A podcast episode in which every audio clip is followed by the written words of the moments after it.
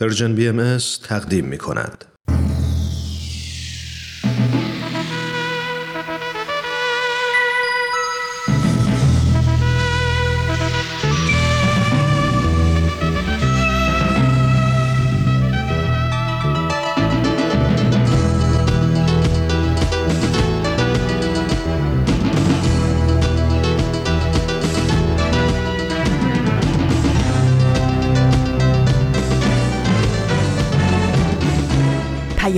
دوست.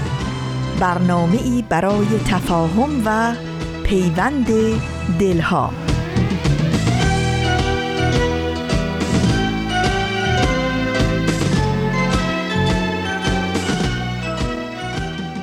همه روز روزه بودن همه شب نماز کردن همه سال حج نمودن سفر حجاز کردن. ز مدینه تا به کعبه سر و پا به رهن رفتن. دو از برای لبیک به وظیفه باز کردن. به مساجد و معابر همه اعتکاف جستن ز ملاهی و مناهی همه احتراز کردن. شب جمعه ها نخفتن به خدای راز گفتن ز وجود بی نیازش طلب نیاز کردن. به خدا که هیچ کس را سمر آنقدر نباشد که به روی ناامیدی در بسته باز کردن.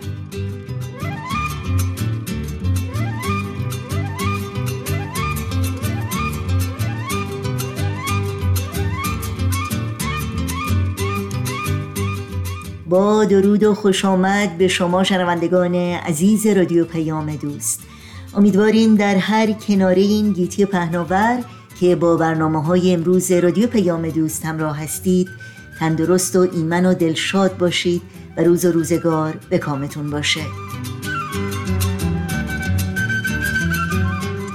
پیام دوست این دوشنبه 29 فروردین ماه از بهار 1401 خورشیدی برابر با 18 ماه آوریل 2022 میلادی رو با سروده متین و تعمل برانگیز شیخ باهایی شاعر و دانشمند شهیر ایرانی در عهد صفوی آغاز کردیم و دیگر بخش هایی که در این پیام دوست تقدیم شما می کنیم شامل این روزها به یاد تو شاخه زیتون و اکسیر معرفت خواهد بود که امیدواریم از شنیدن این برنامه ها لذت ببرید. نظرها و پیشنهادهای خودتون رو هم مطرح کنید و ما رو در تهیه برنامه ها یاری بدین. ایمیل آدرس ما هست info at persianbms.org شماره تلفن ما 001 703 671 828 828 و شماره ما در واتساپ هست 001 240 560 24 14 اگر هم در شبکه های اجتماعی فعال هستید ما رو زیر اسم Persian BMS پیدا بکنید مشترک رسانه ما باشید و برنامه ها رو دنبال کنید. و همچنین اطلاعات کامل راه های تماس با ما اطلاعات برنامه های رادیو پیام دوست و برنامه های دیداری سرویس رسانه فارسی بهایی در صفحه تارنمای ما Persian در دسترس شماست.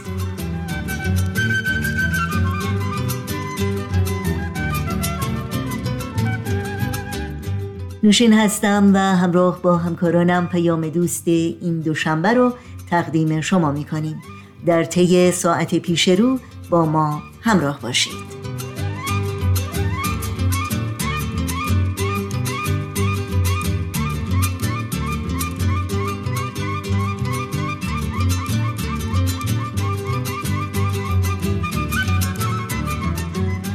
و ما سازمان عفو بین الملل در گزارش سالانه خود که هفته گذشته منتشر شد از تداوم نقض فاحش و بحرانی حقوق بشر در سال گذشته در ایران در عرصه های فردی و اجتماعی و علیه اقشار مختلف جامعه از جمله فعالان حقوق بشر، کارگران، زنان و اقلیتها خبر می دهد. از جمله موارد بسیاری از شکنجه، رفتارهای ظالمانه و غیر انسانی در زندانها و آزار و اذیت خانواده های زندانیان دستگیری های خودسرانه و غیرقانونی بازجویی های غیر انسانی و دادگاه های غیر منصفانه و احکام ناعادلانه. در این گزارش تحقیقی سازمان عفو بین الملل با ارائه فهرستی از پرونده 96 زندانی که در طی دوازده سال گذشته در اثر آنچه که این سازمان ممانعت عمدی از های پزشکی خوانده است جانشان را در زندانهای ایران از دست داده اند. به مسئولیت عاملین نقض حقوق بشر در ایران اشاره می کند و مقامات جمهوری اسلامی را مسئول بی وحشتناک به جان انسانها و نقض تکان دهنده حق حیات در ارتباط با مرگ این زندانیان می داند. این فهرست شامل اسامی و پرونده مرگ 92 مرد و چهار زن ایرانی است که در 18 استان مختلف و سی زندان در سراسر ایران جان باختند پشت هم گزارش سقوط مرگ پشت هم خطابه سایه مرگ خبر خودسوزی ترانه کش. خبر توقیف یک صدای خوش. خبر پریدن عطر گلا خبر دزدیدن یک شعر نام. پشت هم مراسم خبر قتل گلی وقت فرهان تو فقط مبارک و خوش خبری از همه گلخونه ها تازه تری. تو فقط حادثه ای خجسته ای که غریبانه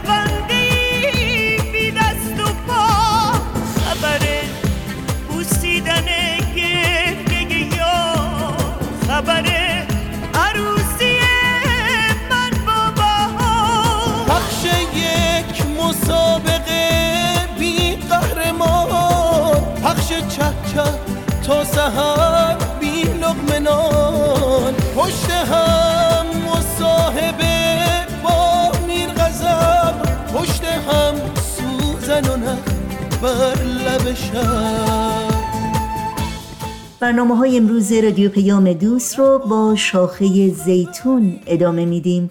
از شما شنوندگان عزیز دعوت می کنم همراه باشید. شاخه زیتون. قسمت سوم.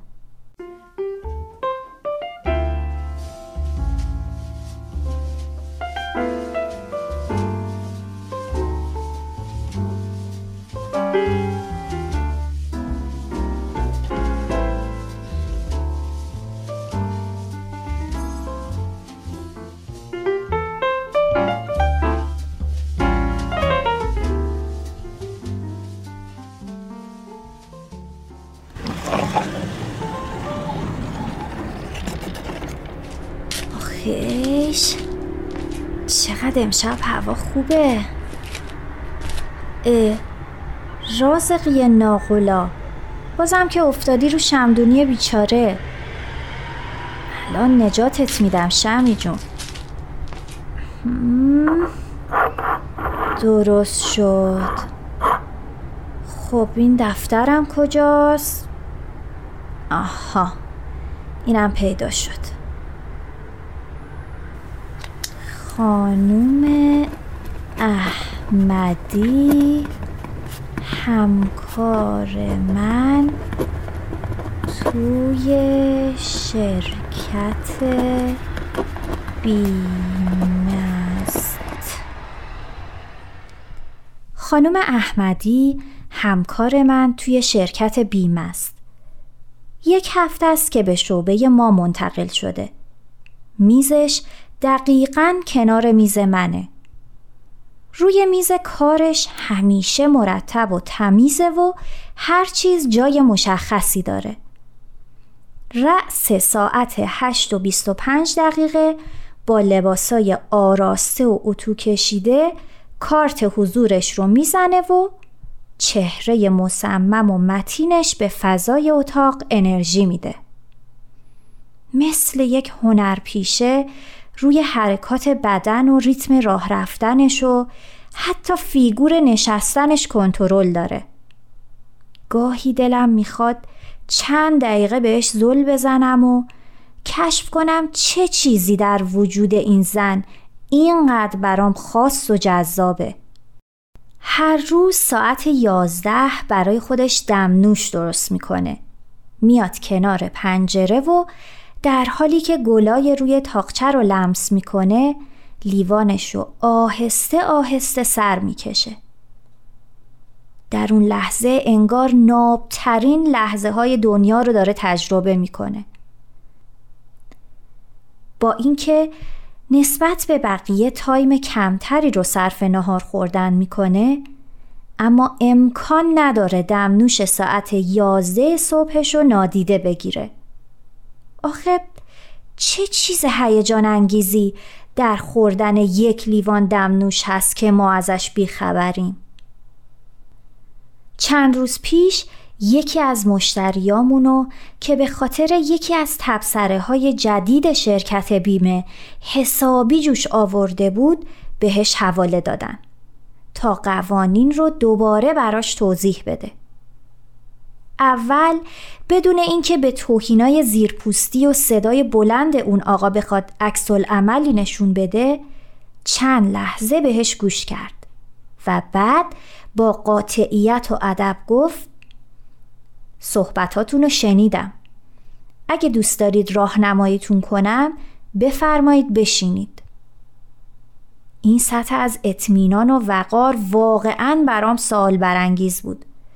هنوز نتونستم برخورد اون روزش رو هضم کنم. حتما خیلی زندگی بی هیاهو و روتینی رو تجربه کرده که می‌تونه اینطور آروم و با کنترل رفتار کنه. خوش به حالش. چند ماه رو در بحت منش و حرکات و قوانین ساده و عجیبی که برای میز کارش وضع کرده بود گذروندم. تا اینکه امروز یک شوک بزرگ رو تجربه کردم.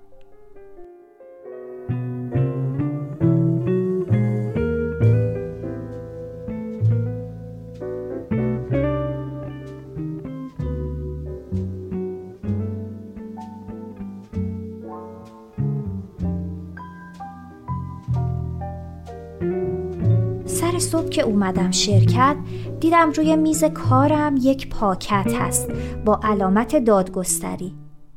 از شدت نگرانی پاکت نامه رو بدون توجه به الباقی نوشته ها باز کردم. نکنه امید بدون مشورت با من آدرس محل کارم رو برای کارای قانونی انحلال شرکت و رسیدگی به شکایت ها به بخش اداری داده. ولی نه. نامه احزاریه دادگاه مال خانم احمدی بود. برای رسیدگی به پرونده دعاوی حق هزانت فرزند. چی؟ در همین موقع در حالی که سعی می کرد شالش رو مرتب کنه اومد تو اتاق.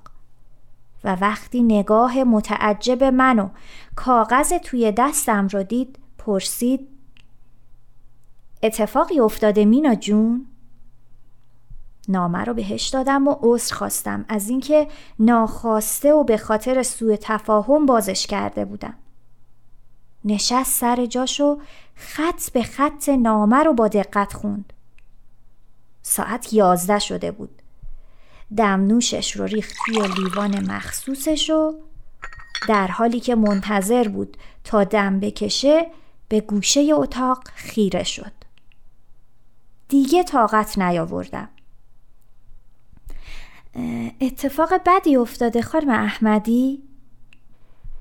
نه عزیزم ایشالله از این به بعد خیره با این جوابش فوزولیم بیشتر تحریک شد در حالی که سعی می کردم کنجکاویم رو کنترل کنم پرسیدم نمی‌دونستم بچم دارین؟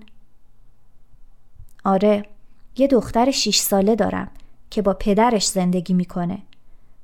البته آخر هفته ها میاد پیش من. یک سال درگیر کارای هزانت و دادگاهم. امیدوارم این دفعه رأی به نفع من صادر بشه. داشتم شاخ در می آوردم. در حالی که سعی می کردم این سطح از حیرت در صدا و چهرم مشخص نباشه گفتم آفرین به پشتکار و روحیتون. اصلا به نظر نمیاد در حال گذروندن همچین پروسه سختی باشین. لبخنده تلخی زد و گفت سخت مال سال گذشته بود. الان خیلی بهترم.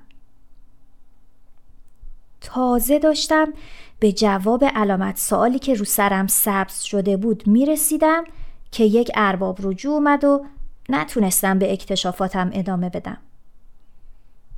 ساعت چهار و نیم که دیگه تایم کاری تموم شد دعوتش کردم به یک قهوه توی کافی شاپ روبروی شرکت. حس کردم دلش می‌خواد حرف بزنه. البته فضولی خودم هم قلقلکم می‌داد.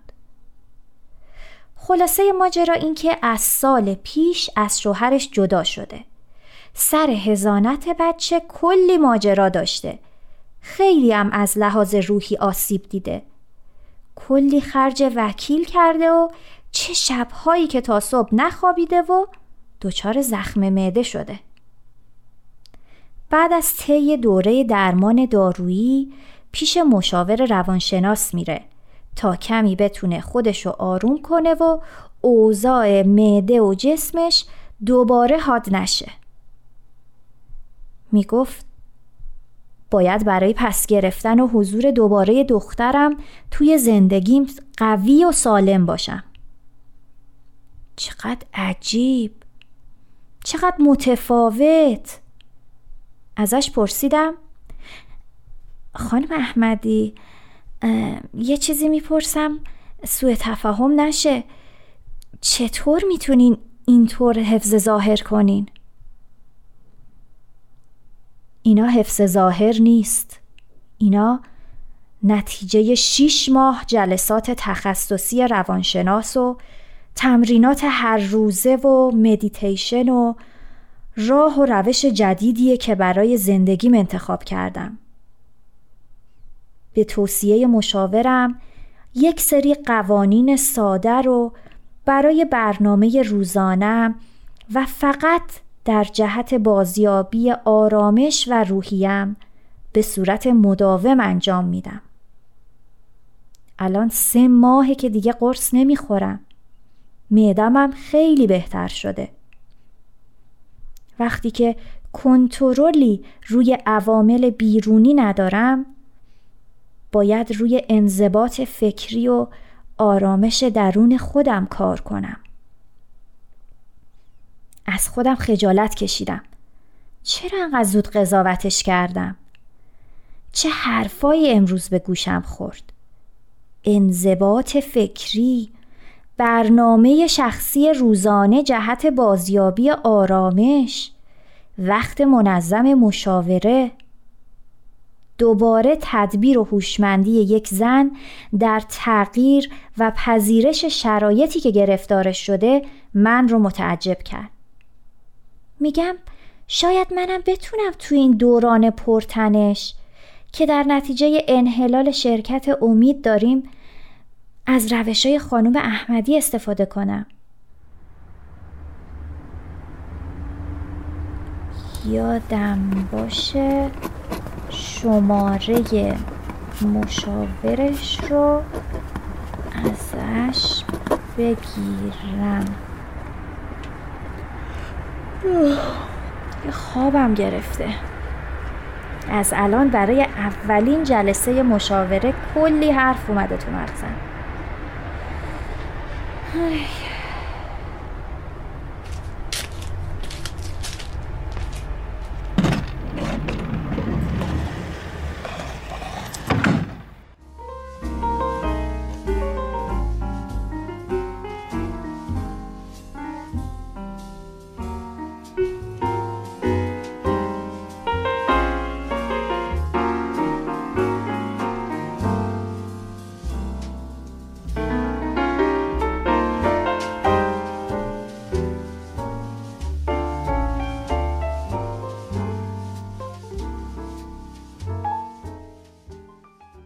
برنامه این هفته شاخه زیتون رو از رادیو پیام دوست شنیدید. این برنامه و همه برنامه های رادیو پیام دوست در شبکه های اجتماعی فیسبوک، یوتیوب، ساند کلاود، اینستاگرام و تلگرام زیر اسم بی ام در اختیار شماست.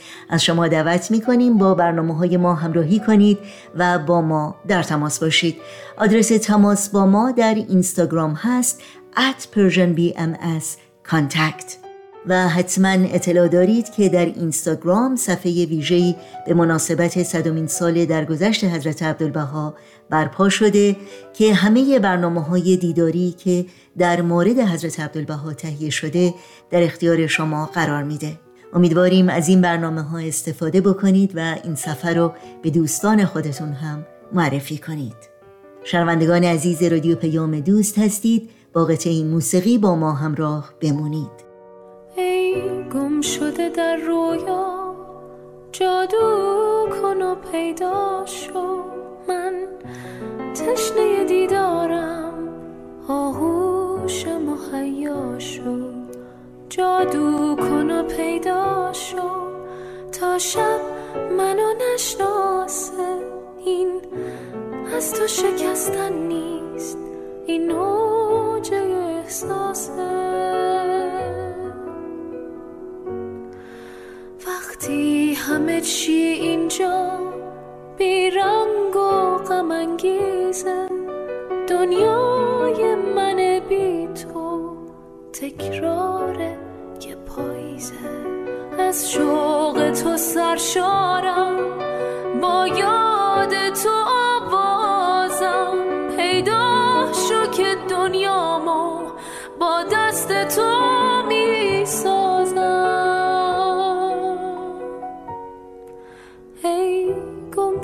در رویا جادو کن و پیدا شو.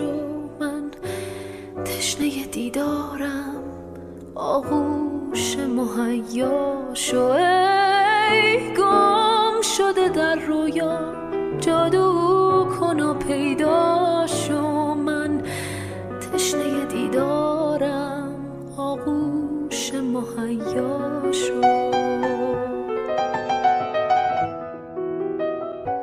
در این ساعت در کنار شما شنوندگان عزیز رادیو پیام دوست گوش هوش میدیم به بخش تازه از مجموعه اکسیر معرفت که همکارمون سهل کمالی تقدیم می‌کنه.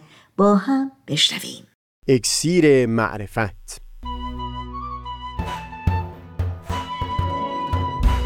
مروری بر مزامین کتاب ایقان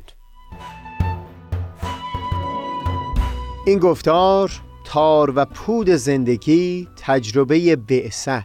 از تا همامه ازلی در شور و تغنیست. گوش قلب را از سروش او بی بحر مکن.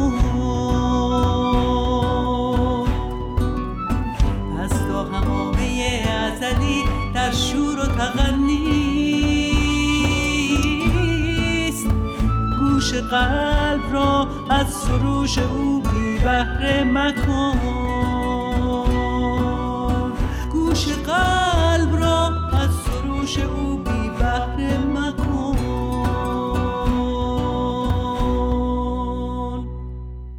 دوستان سهیل کمالی هستم. بعد نیست چند کلمه بر زبون بیارم در خصوص نظم مطالبی که بعد از وارسی احوال عبدالخالق و ملا علی برقانی در این چند گفتار گذشته بیان کردیم. ما ابتدا بر اساس نحوه برخورد حضرت بهاءالله در کتاب ایقان با مسئله مواجهه عبدالخالق یزدی و ملا علی برقانی با ظهور حضرت باب این بینش رو به دست دادیم که اگر دقیق تر نظر بکنیم متوجه تمیز و تفکیکی خواهیم شد بین گوشه های مختلف ظهور پیامبر الهی. ابتدا کوشش کردیم تا بر اساس همین تفکیک نشون بدیم که دقت در احوال عبدالخالق و ملا علی و مواجهه اون دو فرد با ظهور حضرت باب و هم شیخ احمد عصایی و سید کاظم رشتی در دوره های مختلف زندگیشون به ما کمک بزرگی خواهد کرد در بهتر فهم کردن رفتارهای بظاهر ناسازگاری که افرادی مثل تولستوی و شیخ محمد عبدو و امثال اونها در برخورد با ظهور الهی از خودشون نشون می‌دادند.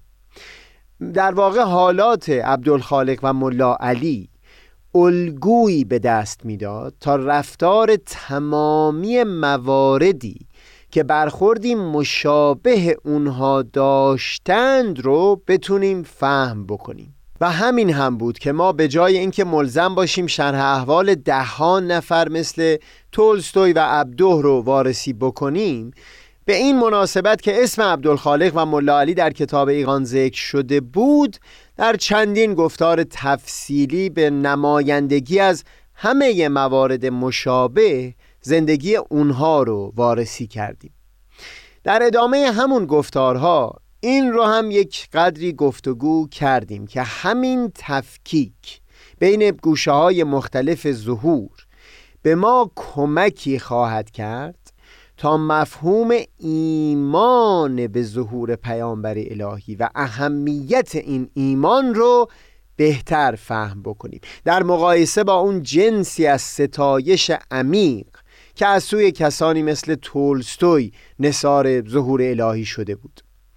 جدای از این وارسی در خصوص برخورد افراد با ظهور الهی در گفتار قبلی سعی کردیم از همین بینشی که در خصوص تفکیک بین گوشه های مختلف ظهور به دست آورده بودیم راهی پیدا بکنیم برای فهم رفتار خود پیامبر الهی در دوره های گوناگون زندگانیش. اینکه حضرت باب در آثار خودشون پیش از اظهار امر علنی چه تصویری از مقام خودشون ارائه می‌دادند. و اینکه حضرت بهاءالله در ده سال دوران بغداد که هنوز مقام پیامبری خودشون رو به صورت علنی اظهار نکرده بودند با چه لحنی و از چه جایگاهی سخن می‌گفتند. در صحبت امروزمون اجازه بدید تا یک مقدار بیشتر همین بحث رو ادامه بدیم. یعنی بر اساس همین تفکیک بین گوشه های مختلف ظهور الهی دیدگاهی به دست بیاریم تا دوره های مختلف زندگی پیامبر الهی رو بهتر فهم بکنیم.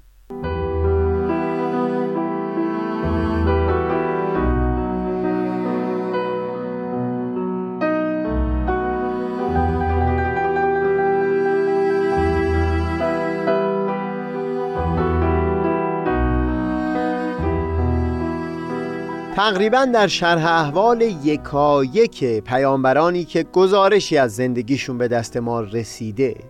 سخن از لحظه یا تجربه ای هست که معمولا از اون با عنوان بعثت تعبیر میشه. مشخصا همونطور که فرزند شارع آین بهایی حضرت عبدالبها هم تبیین فرمودند این تجربه کیفیتی روحانی هست که راهی برای در میون گذاشتن اون با دیگران نمی بود مگر اینکه از زبانی سمبولیک و نمادین استفاده بشه برای تعبیر کردن اون. وقتی تعبیرهای مختلفی که از این لحظه یا تجربه بعثت در زندگی پیامبران شده رو وارسی می‌کنیم پس پشتشون شباهتهایی رو هم شاهد هستیم. در خصوص حضرت موسی به یاد میاریم که وقتی به همراه همسرشون دختر شعیب در صحرای سینا بودند از دور آتشی دیدن در دل کوه تور. از همسر و فرزندشون خواستن که همونجا که هستن بمونن تا اون حضرت پاره ای از اون آتش بیاره. درختی که حضرت موسی بر کوه تور دید نور می پراگند اما نمی سوخت از او خواسته شد که چون در وادی مقدسی گام گذاشته کفش ها را از پا در بیاره. از میون اون درخت ندای پروردگار رو شنید و جوششی در وجودش پدید اومد برای اینکه پیام الهی رو با مردمان زمان در میون بگذاره. باز تجربه مشابهی در خصوص حضرت زرتشت در ارتباط با همین مواجهه با آتش نقل شده. درباره حضرت بودا نشستن طولانی مدت زیر درختی بود که در نهایت ایشون رو به نحوی بسیار ژرف هوشیار کرد نسبت به پیوند عمیقی که در میان تک تک اجزای این هستی در زمان حاضر وجود داره با تک تک اجزای هستی در تمامی قرون و اعثار گذشته. در خصوص حضرت مسیح در انجیل درباره لحظه تعمید شدن اون حضرت به دست حضرت یحیی بیان مطلب فرموده و اینکه بعد از اون کبوتری از آسمان فرود آمد و بر سینه اون حضرت نازل شد. کاملا شبیه به تجسم این روح الهی به صورت کبوتر. درباره حضرت محمد هم این تعبیر به کار رفته که روح الهی به صورت جبرائیل بر ایشون نازل شد. و امر الهی رو با اون حضرت باز گفت.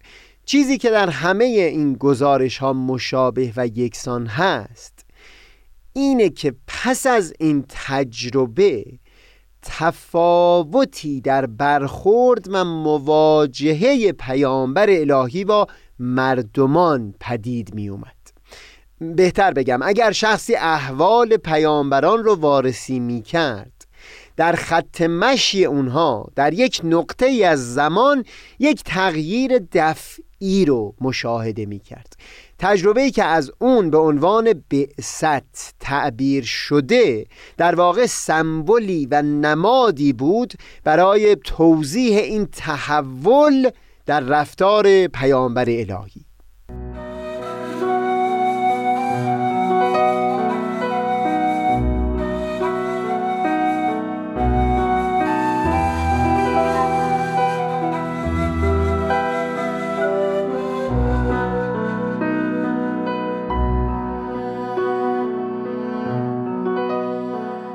در خصوص حضرت باب نمیشه سراغ از تجربه ای گرفت که کاملا شبیه باشه با مواردی که بیان کردیم.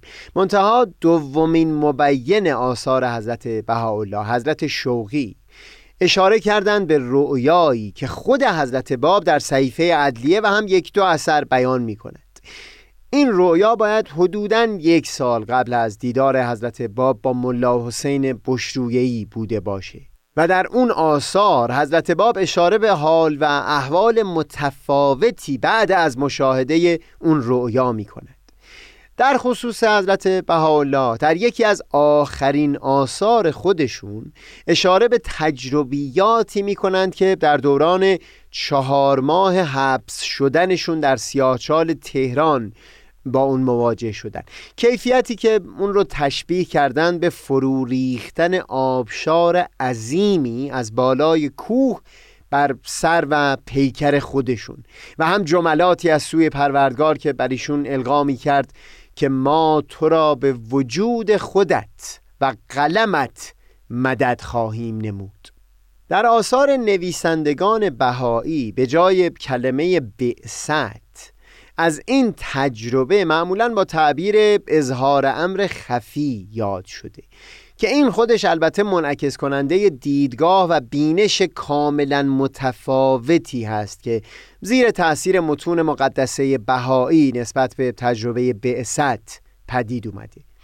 بهتر بگم تعبیر اظهار امر خفی بیشتر ناظر به اون تغییری هست که در رفتار پیامبر الهی پدید اومده در برخوردش با مردمان و نه اینکه لزوما تغییری در معرفت و هوشیاری خود او پدید اومده باشه. در آثار بهایی این مطلب به سراحت مورد تاکید قرار گرفته که پیامبر الهی از همون لحظه انعقاد نطفه به عنوان پیامبر الهی خلق شده. لذا در تمامی مراحل زندگی خودش از کودکی تا نوجوانی و بعد از اون همواره دارای اون مقام بوده. یک مطلب بسیار مهم دیگه هم به نحو تلویحی تری اشاره شده و اون اینکه پیامبر الهی در همه دورانها به این مقام و جایگاه در خودش واقف و هوشیار بوده.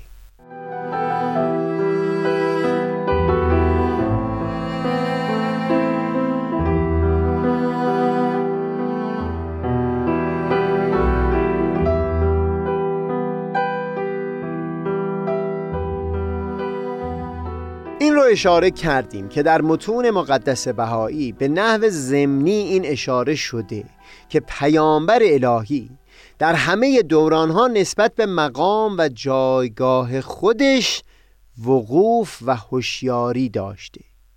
در تاریخ حیات حضرت باب و حضرت بهاءالله این مطلب به نحو نسبتا آشکاری نمودار هست. واضح تر از همه در شرح حال حضرت بهاءالله نامه ای از دوران کودکی ایشون نقل شده که در سن هفت سالگی خطاب به شخصی به این مضمون نگاشته بودند که هرچند این عبد به ظاهر علم ندارد ولیکن این فقیر به صدره الهی متمسک است. بی علم می‌خواند و بی خط می نویسد همچنین در شرح احوال کودکی حضرت باب به خصوص روایت هایی که میرزا حبیب الله افنان در تاریخ امری شیراز نقل می‌کنه نمونه های بسیاری بیان شده که اون حضرت هم مقامات عظیمه از خودشون بروز می‌دادند. به عنوان مثال تفسیری که در کودکی بر عبارت بسم الله الرحمن الرحیم برای شیخ عابد بیان کرده بودند. و همین که آشکارا عبارتهایی بیان می‌کردند که نشون می‌داد از مقام عظیم خودشون با خبر هستند. این مطلب یعنی هوشیار بودن پیامبر الهی نسبت به مقام خودش در همه دورانهای زندگی دارای نهایت اهمیت هست در فهم بسیاری نکته های معرفتی. ما پیشتر اشاره کردیم که معمولا در متون مقدس ادیان و هم در متون عرفا برخی حقایق به صورت سمبل و نماد بر زبون آورده می‌شد. تصور می کنم این که در خصوص حضرت مسیح بیان فرمودند که زمانی که در گهواره بودند تکلم به عباراتی فسیحانه در خصوص مقام بلند مادر خودشون و هم مقام خودشون فرمودند. این باز در واقع راهی بود برای اینکه همین نکته معرفتی رو بیان بکنند که پیامبر الهی هم از همون لحظه آغاز حیات دارای این مقام بوده و همین که بیان بکنند که نسبت به مقام خودش وقوف و هوشیاری داشته. اگر این وقوف و هوشیاری نسبت به مقام خودشون از همون آغاز در دل پیامبران الهی وجود داشته بعد نیست در اینجا گفتگویی داشته باشیم. پیرامون اینکه با این وجود مفهوم اون تجربه که از اون به عنوان بعثت تعبیر شده چه می‌تونه باشه؟ اول مطلب رو به طور کلی وارسی می‌کنیم بعدتر سعی می‌کنیم در پرتو بینشی که در این چند گفتار گذشته مورد گفتگوی ما بوده بحث رو ادامه بدیم.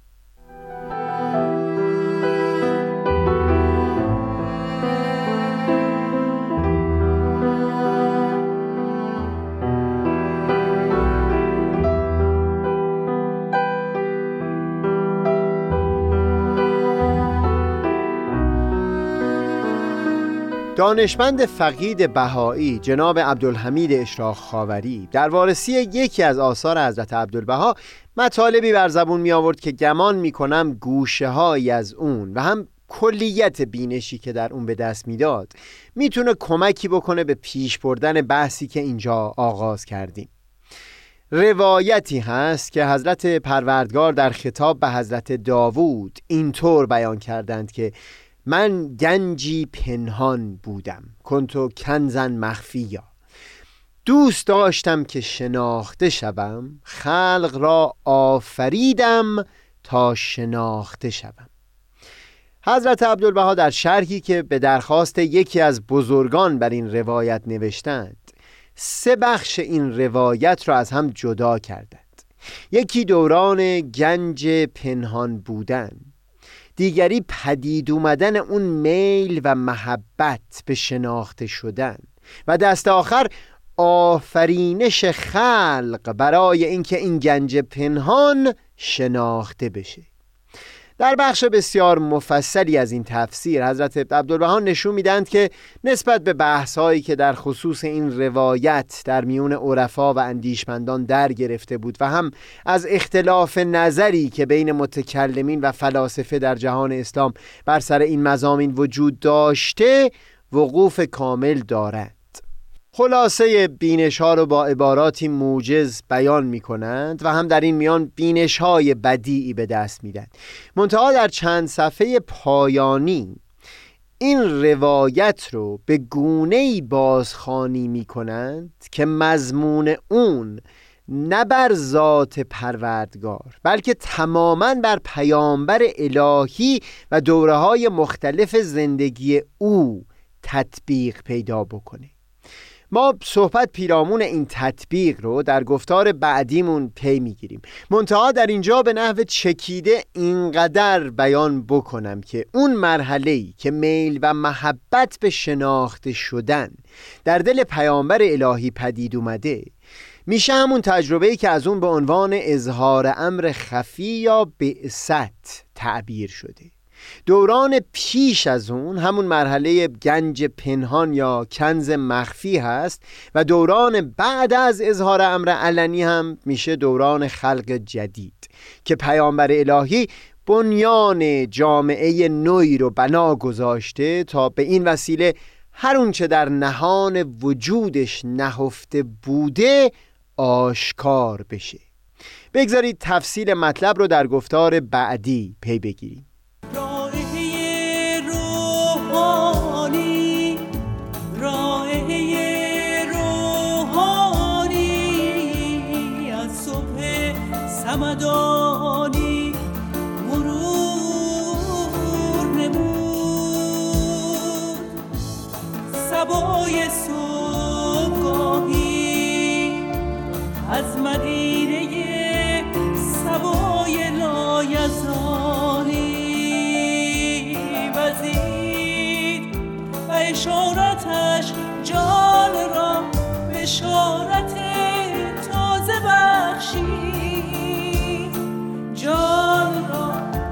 بشارت